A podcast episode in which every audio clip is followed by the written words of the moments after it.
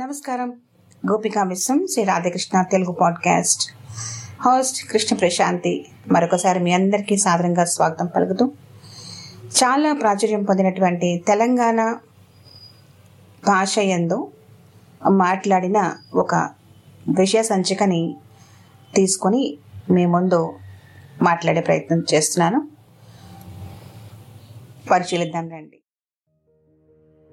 ప్రకృతి ఎవ్వరికి కీడు చెయ్యదు ఎందుకంటే మనమంతా ప్రకృతి పిల్లలమే.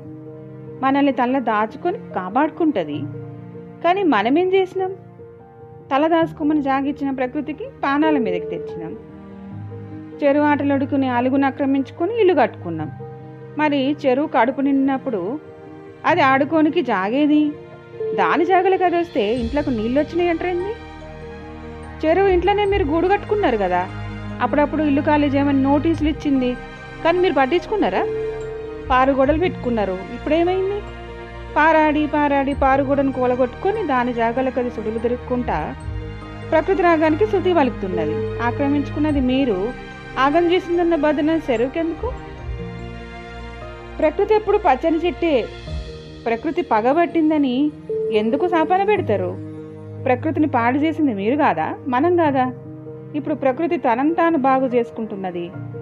తన గాయాలకు మందు పూసుకుంటున్నది. నరుడ నాటకమాపు అని హెచ్చరిస్తున్నది.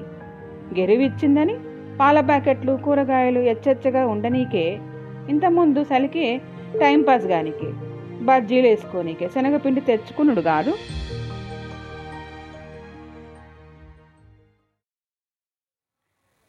నేను చేసిన ఈ చిన్న ప్రయత్నం మీ అందరికీ నచ్చుతుందని భావిస్తూ వింటూ వినిపిస్తూ ఉండండి. విన్నందుకు మీ అందరికీ నా ధన్యవాదాలు.